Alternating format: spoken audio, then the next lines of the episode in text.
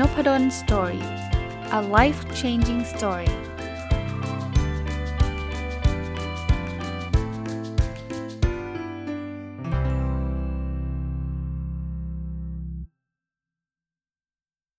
วัสดีครับ ยินดีต้อนรับเข้าสู่นพดล Story Podcast นะครับ แล้วก็วันอาทิตย์นะครับ ยินดีต้อนรับเข้าสู่รายการ My Books นะครับ ซึ่งเป็นรายการที่ผมเอาหนังสือที่ผมเขียนเนี่ย มารีวิวอย่างละเอียดนะครับ บอกเบื้องหน้าเบื้องหลังอะไรประมาณนี้นะฮะ คราวนี้มาน่าจะเป็นตอนจบของหนังสือเล่มนี้ที่ผมจะรีวิวแล้วนะครับ แค่คิดก็ผิดแล้วนะครับ ก็รีวิวมาน่าจะหลายสัปดาห์แล้วนะครับ เป็นเรื่องของความลำเอียงของการตัดสินใจในการลงทุนที่เราต้องระมัดระวังหน่อยนะครับ ก็ถ้าใครเพิ่งมาฟังเป็น episode แรกก็อยากจะย้อนกลับไปฟังก่อนหน้านี้ก็ทุกวันอาทิตย์เนาะลองย้อนกลับไปฟังได้นะ วันนี้เนี่ยจะมาเริ่มต้น bias หรือความลำเอียงลำดับที่ 41 นะครับ เป็นความลำเอียงที่เรียกว่าอีเกียเอฟเฟกนะครับ ก็เล่าให้ฟังก่อนทุกคนหรือหลาย ๆ คนคงเคยได้ยินชื่ออีเกียเนาะอีเกียเนี่ยมันเป็นจะเรียกว่าห้างสรรพสินค้าอันหนึ่งก็ได้ที่ขายเฟอร์นิเจอร์เป็นห้างชื่อดังเลยของประเทศสวีเดนนะคราวนี้เวลาเราไปซื้อสินค้าจากอีเกียเนี่ยสิ่งที่เราจะพบก็คือเขาจะไม่ได้ประกอบมาให้เราเสร็จนะเขาก็จะไปซื้อซื้อซื้อไปช้อปปิ้งเสร็จปุ๊บเขาก็จะเป็น องค์ประกอบอย่างเช่น เป็นชิ้นส่วนต่างๆ แล้วก็ให้เรานำกลับบ้านหรือเขาจะส่งมาที่บ้านก็ได้ หน้าที่ของเราคือเราต้องมาที่บ้านแล้วเปิดคู่มือแล้วประกอบเองนะครับ แต่สิ่งที่เขาพบคืออย่างนี้ฮะคือเขาพบว่าการที่ลูกค้าเนี่ยได้เข้ามาประกอบไอ้สิ่งเหล่านี้เองเนี่ยมันกลับทำให้ลูกค้าเนี่ยรักเฟอร์นิเจอร์อันนั้นเนี่ยมากกว่าการที่เราไปซื้อเฟอร์นิเจอร์สำเร็จรูปที่คนอื่นมาประกอบให้นะงานวิจัยนี้มาจากงานวิจัยของ อาจารย์ Michael Norton จาก Harvard Business School กับ Daniel Mochon จาก Yale University แล้วก็อาจารย์ Dan Ariely จาก Duke University ในปี 2011 นะครับ เขาพบว่าอะไรก็ตามที่เรามีส่วนในการสร้างขึ้นมาเนี่ย ถึงแม้ว่านะเฟอร์นิเจอร์อย่างของอีเกียเนี่ยนะ เราไปต่อผิดต่อถูกเบี้ยวมั่งไม่เบี้ยวมั่งเนี่ย คือถ้าไปเทียบกับพวก professional ที่เขาต่อตู้ต่อโต๊ะต่อต่ออะไรพวกนี้เก้าอี้อะไรเงี้ยนะ เราสู้เขาไม่ได้หรอกนะครับ แต่เราก็ยังหลงรัก สิ่งที่เราทำจากน้ำพักน้ำแรงเราอยู่ดีนะครับ เรามีความลำเอียงหลงรักสิ่งพวกนี้มากกว่า แล้วมันไปเกี่ยวอะไรกับหุ้น ผมมองว่าถึงแม้ว่าอาจจะยังไม่มีใครศึกษาหรือหรือหรือมีแล้วผมไม่ทราบก็ไม่รู้นะ แต่เวลาเราทำพอร์ตหุ้นเราขึ้นมาเนี่ยยิ่งเราลงแรงมากเท่าไหร่กับพอร์ตตรงนั้น เช่น โอ้โห เราศึกษาหุ้นแต่ละตัวในพอร์ตเป็นอย่างดีเนอะอ่านงบการการเงินย้อนหลัง 10 ปี 20 ปี วิเคราะห์ ratio ทางการเงินอัตราส่วนทางการเงิน เข้าไปพูดคุยกับผู้บริหารเนี่ยเรามักจะมีโอกาสรักพอร์ตนั้นเนี่ยมากกว่าปกติ คราวนี้พอรักมันผิดตรงไหน มันไม่ผิดนะครับที่ท่านจะศึกษาที่ท่านจะทำความเข้าใจพอร์ตตัวเองดีมากเลยฮะ แต่ระวังเรื่อง e เ a effect พอเรารักมากๆเนี่ยเราอาจจะเริ่มที่จะ ปิดกั้นข่าวที่มันไม่ดี เช่นมีคนมาเตือนบอกเฮ้ยระวังหุ้นตัวนี้นะพอร์ตตรงนั้นต้องปรับแล้วนะ เราอาจจะบอกไม่เอา ฉันคือคือมันมีความรักในพอร์ตนะเราก็เลยจะปฏิเสธไอ้สิ่งที่มันอาจจะตรงข้ามกับความคิดเราก็ได้นะครับอีเกฟเฟกมันมันอาจจะส่งผลแบบนี้ก็ได้กับการสร้างพอร์ตของเรานะผมก็ไม่ได้บอกว่าเฮ้ยถ้าอย่างนั้นแปลว่ามีคนมาท้วงติงเราแล้วเรา ต้องไม่เราต้องฟังเขาแล้วเราต้องเปลี่ยนพอร์ตเราทุกครั้งที่คนท้วงท้วงติงคือคือทุกอย่างนะผมว่ามันไม่มีเอ็กซ์ตรีมคือมันไม่ได้มีทางใดทางหนึ่งอย่างเดียวนะครับ ท่านก็ต้องดูว่าเออบางอย่างก็ต้องรับฟังบางอย่างก็อาจจะปรับบางอย่างก็เออ อันนี้อาจจะเป็นแค่ข่าวลือ เราอาจจะไม่จำเป็นต้องปรับก็ได้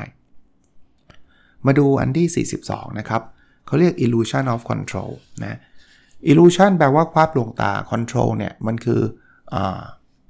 การ ควบคุมนะครับ ถ้าแปลตรงตัวก็คือ เรามักจะมีภาพลวงตาว่าเราสามารถควบคุมสิ่งที่มันควบคุมไม่ได้คำนี้เนี่ยถูกตั้งโดยนักจิตวิทยาที่ชื่อ Ellen Langer ในปี 1975 นะครับ Ellen Langer แล้วก็ทีมวิจัยเนี่ยได้ทำการทดลองนะทำให้ผู้ทดลองเนี่ยโยนเหรียญนะครับโยนเหรียญแล้วก็ให้เขาก่อนโยนเนี่ยให้ทำนายว่าหัวหรือก้อยคราวนี้เนี่ยมันมีการ set upนะครับนะคือ จริงๆ แล้วโยนเหรียญเนี่ยมันมันทุกคนก็ทราบนะโอกาสที่จะถูกหรือผิดเนี่ยทายหัวก้อยมันคือ 50-50 ใช่ไหมแต่ set up เหรียญเนี่ยเขา set up งี้ กลุ่มแรกเนี่ยเขาให้ทายถูกติดติดกันในช่วงโยนช่วงแรกเลย คือทายว่าหัวก็ถูกทายว่าก้อยก็ถูกติดติดกันเลยนะแต่กลุ่มที่2เนี่ยจะทายว่าถูกมั่งผิดมั่งทายถูกมั่งผิดมั่งนะคราวนี้ไอ้กลุ่มแรกที่ทายถูกติดติดกันเนี่ยจริงๆอะเขาเขาน่าจะคิดว่ามันฟลุก แต่ไม่ครับเขาเริ่ม develop สิ่งที่เรียกว่า illusion of control เขาเริ่มมีความคิดว่าตัวเขาเนี่ยมีเซนตัวเขาเนี่ยมีความสามารถในการทายเหรียญเขาจะควบคุมผลของการทายเหรียญได้ เนี่ยแหละครับ มนุษย์เป็นแบบนี้ เพราะฉะนั้นเนี่ยเวลาเราเล่นหุ้นเนี่ยเราอาจจะซื้อหุ้นแล้วกำไร ซื้อหุ้นอีกทีก็กำไร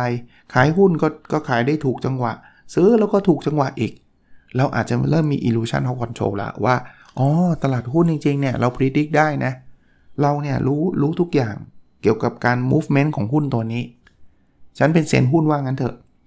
คือผมแนะนำแบบนี้นะ ถ้าเราเริ่มมีความรู้สึกแบบนี้อาจจะต้องหยุดเทรดแล้วล่ะ คือผมไม่ได้บอกว่าท่านจะไม่เก่งหรืออะไรก็ตามนะ แต่ผมเชื่อว่าตลาดหุ้นถ้ามันพิจิตรได้ง่ายแบบนั้นเนี่ย ก็ก็คงรวยกันหมดแล้วอะเอาเอาแบบนี้ก็แล้วกันนะ บางท่านอาจจะไม่เห็นด้วยกับผมก็ได้ว่าโอ้ก็ผมรวยอะผมสุดยอดก็ก็ก็ท่านเก่งมากแล้วกัน แต่ว่าคนส่วนใหญ่เนี่ยถ้าเรามีความรู้สึกแบบนั้น โดยเฉพาะคนที่เพิ่งเข้ามาตลาดหุ้นใหม่ๆเนี่ยมันอันตรายมากนะครับ ท่านเทรดติดกันนะได้กำไรติดกัน 5 ครั้งครั้งที่ 6 ท่านขายบ้านขายรถไปเทรดอาจจะเจ๊งเลยนะครับนั้นต้องระวังเรื่องนี้นะครับอะมาดูอันถัดไปครับอันที่ 43 ครับ อันนี้เขาเรียกว่า illusion of validity นะ คือคำว่า illusion ผมแปลแล้วเมื่อกี้แปลว่าภาพลวงตา แต่ validity มันแปลว่าความถูกต้องเนี่ยคือเวลาเรา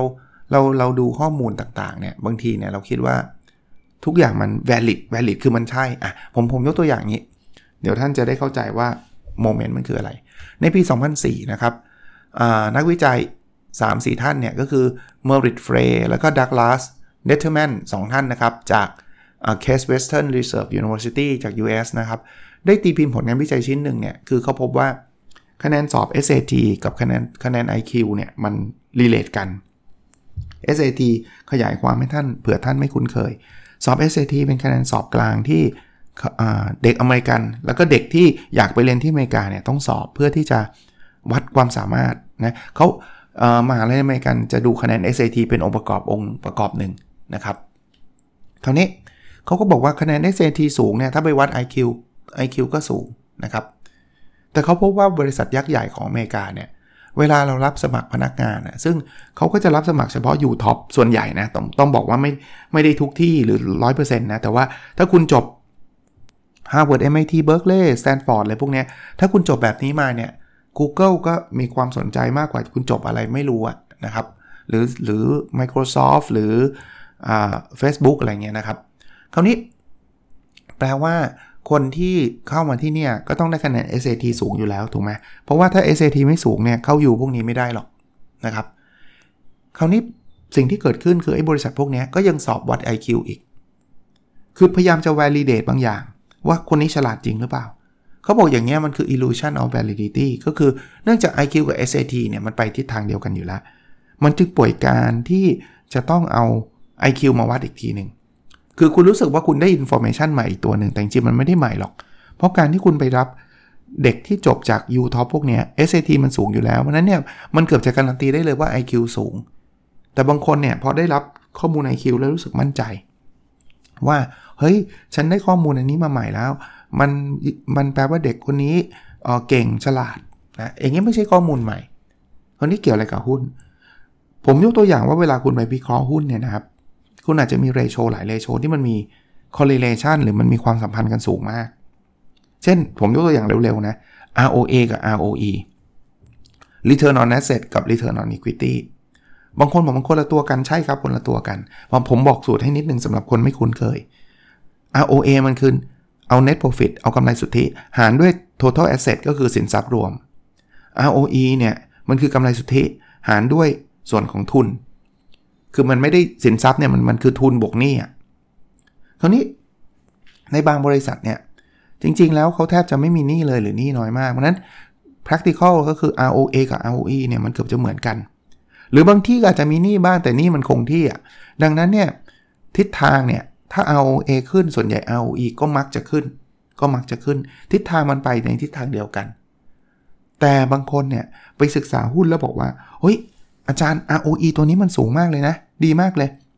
แล้วก็ไปศึกษาตัวหนึ่งอุ้ย confirm เลยอาจารย์ ผมว่าหุ้นนี้ดีแน่ ๆ เลย เพราะ ROA มันสูงขึ้น นี่คือ illusion of validity เพราะว่าคุณคุณคุณคิดว่าคุณได้ข้อมูลใหม่มา แต่จริง ๆ มันไม่ได้ใหม่อะ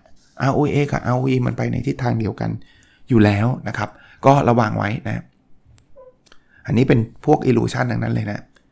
อันที่ 44 ครับ illusory correlation ก็ illusory ก็ illusion นั่นแหละ เป็นเป็น adjective เป็นภาพลวงตา แต่มันเป็นภาพลวงตาแบบ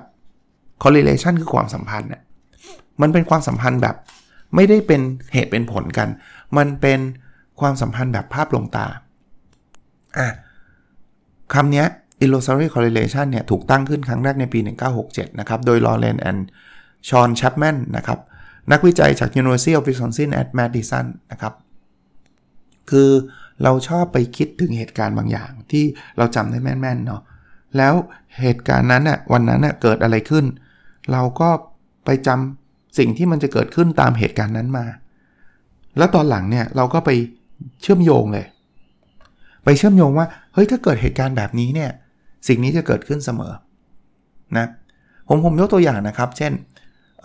คุณเจอวันไหนเนี่ยที่ฝนตกหนักสมมุตินะ มันจำได้แม่นไงวันนี้มันหนักมากไงคุณเดินทางลำบากรถติดมหาศาลอะไรเงี้ย แล้วคุณก็ดันไปสังเกตว่าหุ้นมันราคาตก และเสร็จแล้วเนี่ยอีกวันหนึ่งฝนตกหนักมาก คุณก็ดันไปเจออีกบังเอิญ ว่าหุ้นมันก็ราคาตกอีก คุณอาจจะสร้าง illusory correlation นี้ขึ้นมาเลยนะว่าอ๋อฝนตกหนักนี่หุ้นตก ทั้งทั้งนี้จริงๆแล้วเนี่ยมันไม่ได้เกี่ยวกันเลยนะ มันไม่มีเหตุผลใดๆอธิบายได้เลยนะว่าฝนตกหนักหุ้นต้องตกอะนะครับ จริง ๆ มันมีมันมีปรากฏการณ์แปลกๆ แบบนี้เกิดขึ้นเสมอ ผมไม่ได้บอกว่ามันไม่ได้เป็นจริงเสมอไปนะ ท่านเคยได้ยินคำนี้ไหม sell in May and go away มันเป็นตลาดหุ้นในในในต่างประเทศนะว่า เฮ้ย คุณขายหุ้นตอนเดือนพฤษภาสิ เสร็จแล้วเนี่ยคุณคุณค่อยกลับมาซื้อเดือนไปปลายปีอะ่ะคุณจะกำไร คือถามว่ามันมีข้อมูลย้อนหลังที่ confirm เรื่องนี้ไม่มี แต่ถามว่า มันอาจอาจจะนะผมวงเล็บจริง ๆ มันมีงานวิจัยยืนยันว่ามันเกิดเหตุการณ์นี้จริงๆเขาเรียกว่า May Effect เนี่ยก็คือการขายหุ้นในเดือนพฤษภาเนี่ยแต่ถามว่ามันมันจะเป็นจริงร้อยเปอร์เซ็นต์ไหมคือถ้าเกิดหุ้นมันมีสูตรสำเร็จแบบนั้นว่า ขายเดือนพฤษภาแล้วกลับมาเดือนซื้อเดือนตุลาแล้วคุณจะกำไรมหาศาลเนี่ยก็ก็รวยกันทั้งโลกแล้วอะผมไม่ได้บอกว่ามันเป็นไม่จริงนะ เพราะว่าหลายคนผมก็เคยอ่าน paper แบบนี้มันก็มีงานวิจัยยืนยันแต่ว่า ระวังพวก illusory correlation ครับ เราคิดว่ามันมีความสัมพันธ์ อย่างที่ผมยกตัวอย่างสุดโต่งเมื่อกี้ฝนตกแล้วหุ้นตกเงี้ยมันเฮ้ยคือถ้ามันเป็นแบบนั้นคุณก็ซื้อซื้อเอ่อมาซื้อหุ้นวันฝนตกแล้ววันวันรุ่งขึ้นฝนหยุดตกคุณก็กำไรแล้วอย่างเงี้ยมันดูไม่ make sense เลยแต่มนุษย์เนี่ยชอบตั้งกฎอะไรขึ้นมาจากภาพลวงตาแบบเนี้ยอีกอันนึงครับเขาเรียกว่า impact bias นะครับอะผมเริ่มจากงานวิจัยก่อน ในปี 1998 เนี่ยทีมวิจัยของ Daniel Gilbert นักจิตวิทยาของมหาลัยฮาร์วาร์ดเนี่ยได้ทำการวิจัยให้ผู้ร่วมการทดลองเนี่ยเข้าไปสัมภาษณ์งานครับ คราวนี้เวลาจะสัมภาษณ์งานเนาะเขาก็ถามผู้ร่วมการทดลองก่อนนะครับเป็นแบบสอบถามว่าเขาจะรู้สึกอย่างไรหากได้งาน แล้วก็รู้สึกอย่างไรหากไม่ได้งานนะครับอันนี้ถามก่อนเลยนะก่อนสัมภาษณ์อันนี้พอสัมภาษณ์เสร็จปุ๊บผู้เข้าร่วมการทดลองได้รับทราบผล ซึ่งผลเนี่ยในงานวิจัยนี้ก็คือไม่ได้รับการคัดเลือกเลย ถามในแบบสอบถามอีกทีหนึ่งว่ารู้สึกยังไงที่คุณไม่ได้งาน และเว้นเวลาไปอีก 10 นาที ถามอีกทีนึงว่ารู้สึกยังไงที่จะไม่ได้งานนะครับ คราวนี้ผู้ร่วมกันสิ่งที่เขาพบนะคือผู้เข้าร่วมกันทดลองเนี่ยสามารถทำนายความรู้สึกตัวเองได้ถูกต้อง ถ้าเทียบระหว่างความรู้สึกที่ทำนายก่อนการสัมภาษณ์จำได้ไหมก่อนสัมภาษณ์รู้สึกว่ารู้สึกไงที่คุณไม่ได้งานนะ แล้วหลังสัมภาษณ์ถามเขาหลังสัมภาษณ์ทันทีเนี่ยถามเขาว่าเขารู้สึกยังไงที่เขาไม่ได้งาน เขาบอกว่าการทำนายความรู้สึกอันเนี้ยแม่นยำคือมันใกล้เคียงกันนะครับ แต่ถ้าเกิดเปรียบเทียบระหว่างสิ่งที่ทำนายก่อนสัมภาษณ์ กับหลังสัมภาษณ์และทราบผลไปแล้ว 10 นาทีที่เว้นไว้เนี่ยเขาพบงี้ฮะเขาพบว่าผู้เข้าร่วมการทดลองมีความสุขมากกว่า หลังจากที่รอไปแล้ว 10 นาที คือตอนแรกเนี่ย ผมทายตัวเองว่าไม่สัมภาษณ์ถ้าผมไม่ได้งานนะก่อนสัมภาษณ์นะ ผมอาจจะบอกว่าผมไม่ได้งานผมจะเศร้ามากเลย คะแนนเต็ม 10 ผมให้ 7 เลย พอหลังสัมภาษณ์พอบอกไม่ได้งานบอกคุณรู้สึกไงก็ 7 เหมือนกัน แต่พอเวลาผ่านไปแค่ 10 นาทีเองนะ ความสุขผมกลับมา อาจจะระดับ 9 เลยนะครับ อันเนี้ยมันคือระยะเวลามันส่งผลต่อความสุขครับเขาเรียก impact bias เราเป็นแบบนั้นนะเกี่ยวอะไรกับหุ้น ผมว่าความดีใจเสียใจในการเทรดหุ้นก็เป็นแบบนี้เนาะเทรดเสร็จแล้วพังแล้วเจ๊ง เราอาจจะเศร้ามากเลยตอนแรก แล้วเวลาเราเศร้าๆเนี่ย เราอาจจะ make decision หรือตัดสินใจอะไรที่มันไม่ควรเป็นอะ่ะคือมันยังร้อนอยู่อะ่ะ เว้นระยะไว้นิดนึง อย่างน้อยๆก็สินาทีเนี่ย จากงานวิจัยเนี่ยบางทีเนี่ยเราอาจจะรู้สึกดีขึ้นนะและการตัดสินใจเราอาจจะเป็นอีกแบบหนึง่งอันนี้ก็เป็น เป็นเอ่อจะเรียกว่าอะไรครับ เป็นสิ่งที่ระวังกันละกันนะครับ ไม่เช่นนั้นเนี่ยเราอาจจะตัดสินใจอะไรที่ผิดพลาด เพราะว่าความร้อนของเรานะความร้อนคือความรู้สึกเรามันยังใหม่ๆ สดๆ ใหม่ ๆ อยู่นะ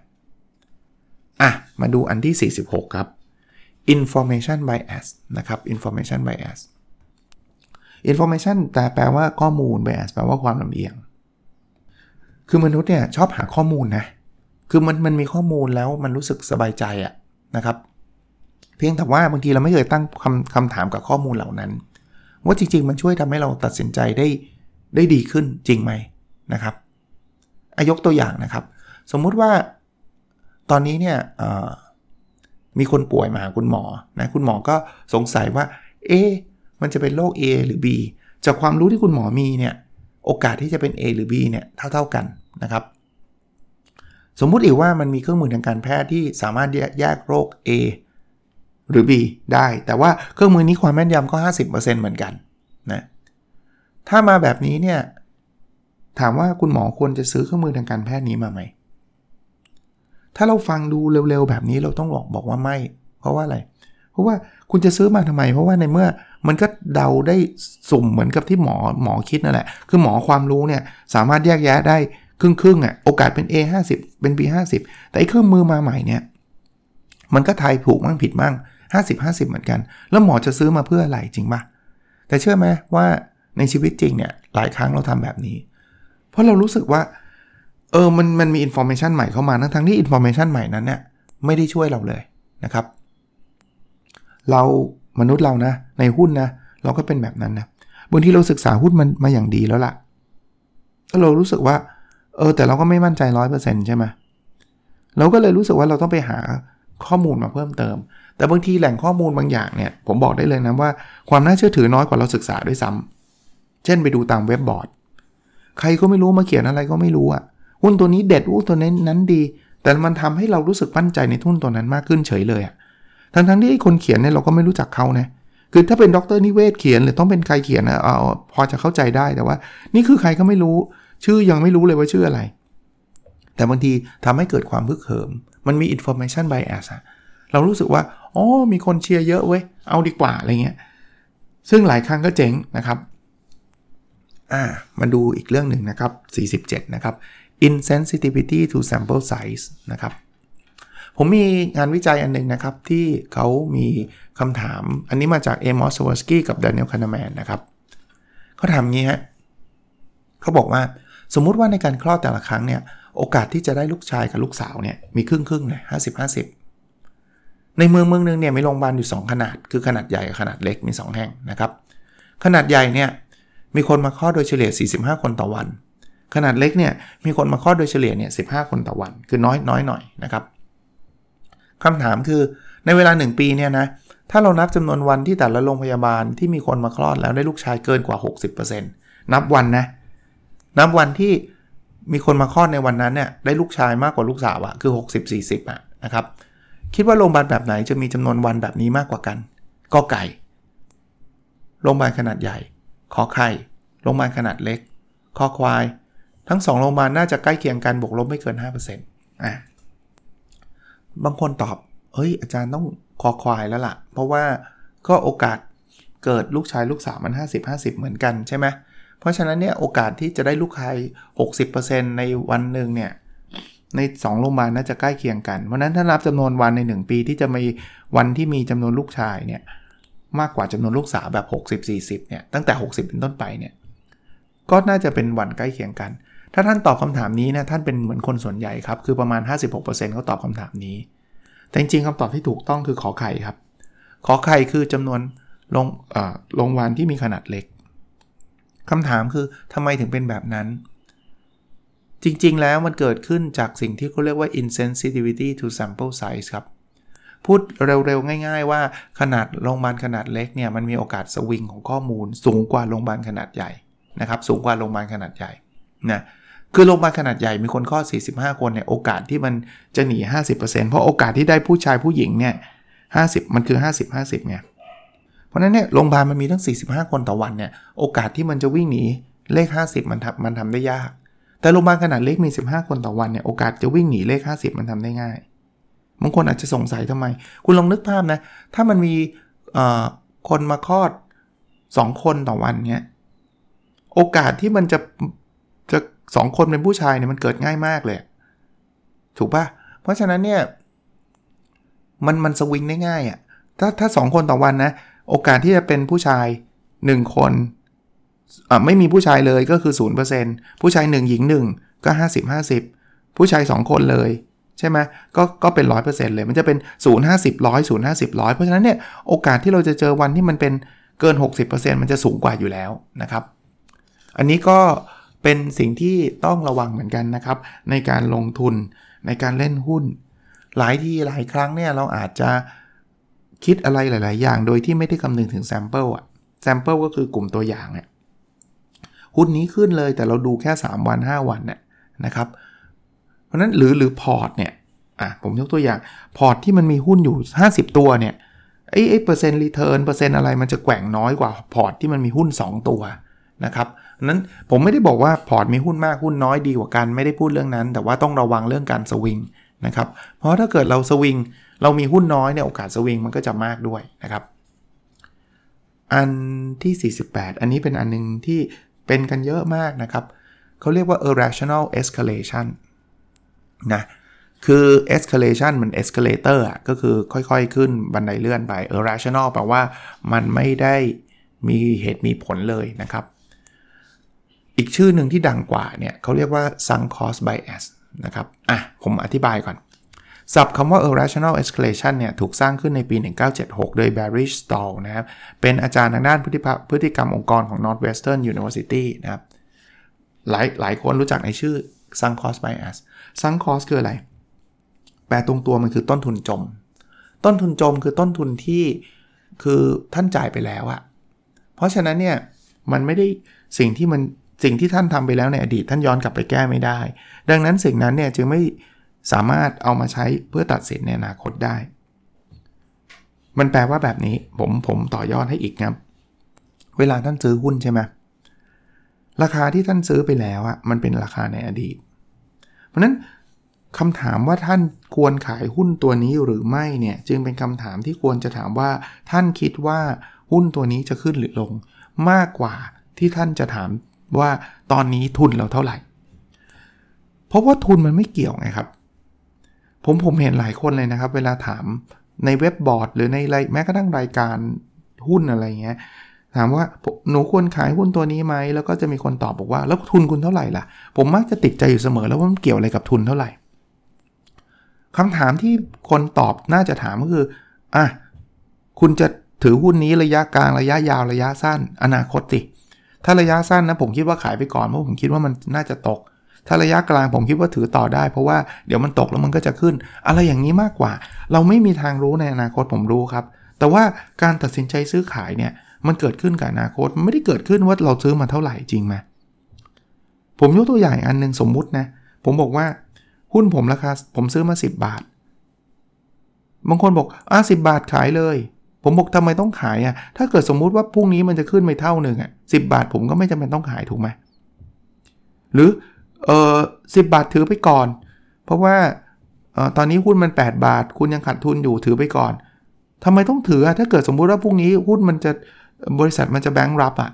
มันไม่ได้เกี่ยวนี่ว่าผมมีต้นทุนอยู่ที่เท่าไหร่จริงไหมถ้าพรุ่งนี้มัน bankrupt วันนี้ต้องขายทั้งนั้นนะไม่ว่าทุนคุณเท่าไหร่ ถ้าพรุ่งนี้มันจะขึ้นเท่านึงวันนี้ต้องซื้อหรือวันนี้ต้องถือไม่ว่าทุนคุณจะเท่าไหร่ อันเนี้ยหลายคนเนี่ยติดยึดกับทุน ติดยึดกับทุนก็มี sunk cost fallacy sunk cost fallacy คือฉันลงทุนไปตั้งเยอะแล้วนะ อาจารย์ผมลงทุนไป 5 0 0แสนเพราะฉะนั้นมันขาดทุนผมไม่รับหรอก ผมจะผมจะถือต่อ แล้วมันก็ขาดทุนมากขึ้น ผมไม่รับไม่ได้หรอกคราวนี้ขาดทุนล้านหนึ่งแล้วผมรับไม่ได้หรอก ผมก็จะถือต่อ เพราะเรามีซังคอสว่าทุนคุณเท่านี้ ผมไม่รู้นะครับก็ก็อันนี้ก็แล้วแต่นะครับ แต่วันนี้ผมส่วนตัวผมก็เป็นแต่ก่อน เดี๋ยวนี้เนี่ยเวลาผมซื้อขายหุ้นถ้าจะต้องซื้อขายซึ่งนานๆทำทีนะ ผมจะดูอนาคตมากกว่าดูอดีต ทุนเท่าไหร่ผมก็ขาย ถ้ามันคิดว่ามันอนาคตมันไม่ดี ทุนเท่าไหร่ผมก็ถือ ถ้าผมคิดว่าอนาคตมันจะดี แน่นอนผมอาจจะไม่ได้กูรูที่จะแม่นมากนะครับ แต่ทุนไม่ได้เกี่ยวข้องกับการตัดสินใจผมเลยนะครับ มาอันที่ 49 นะครับ less is better effect นะครับก็มีงานวิจัยของอาจารย์คริสโตเฟอร์ชีนะครับจาก University of Chicago ในปี 1998 เนี่ยเขาบอกว่า อะ คุณลองตอบคำถามนี้นะ เป็นคุณคุณจะเลือกอะไรมากกว่ากัน ระหว่างกอไก่ ชุดจานชามที่มี 24 ใบ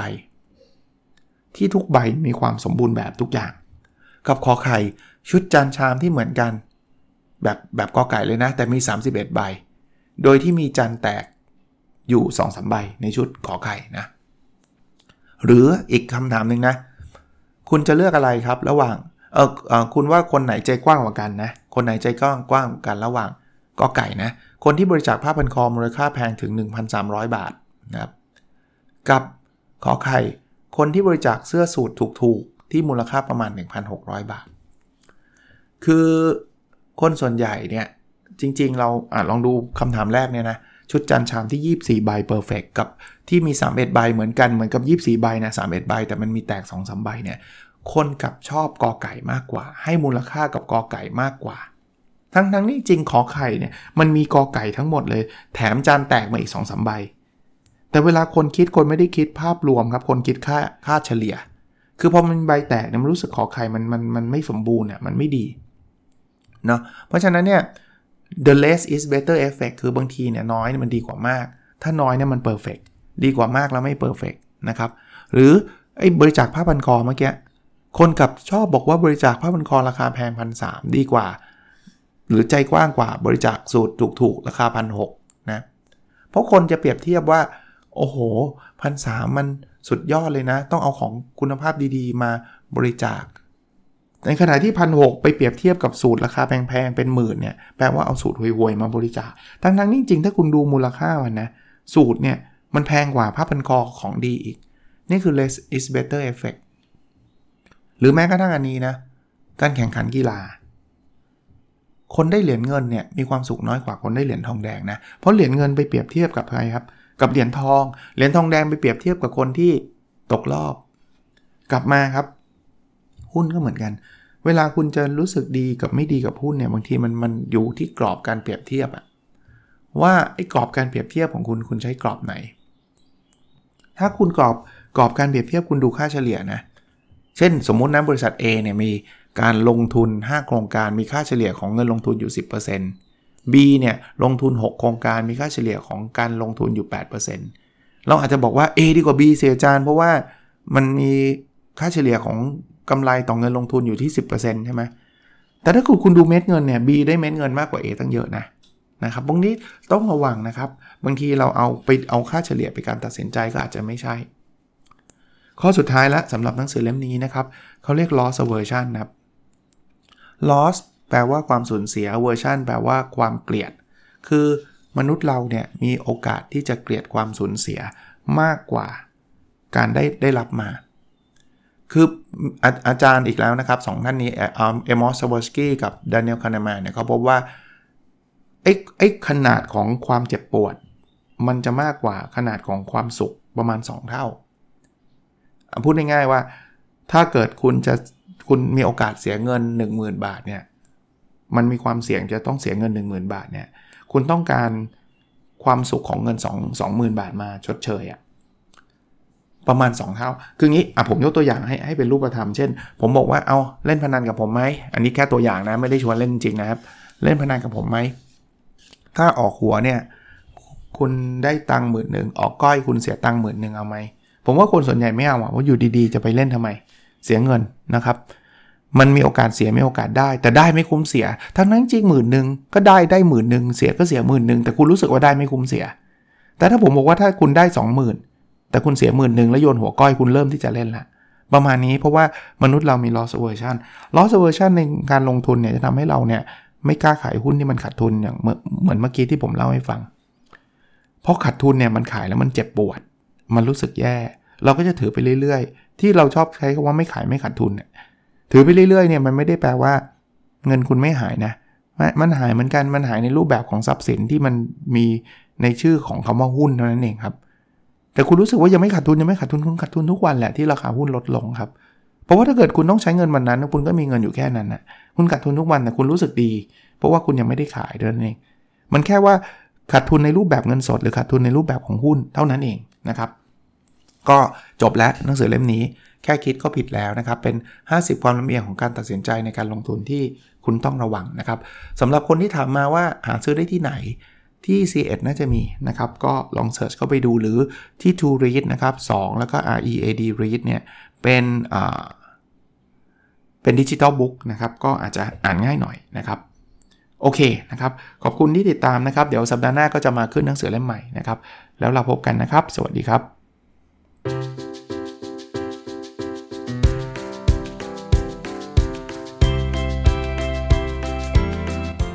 n o p a d o n Story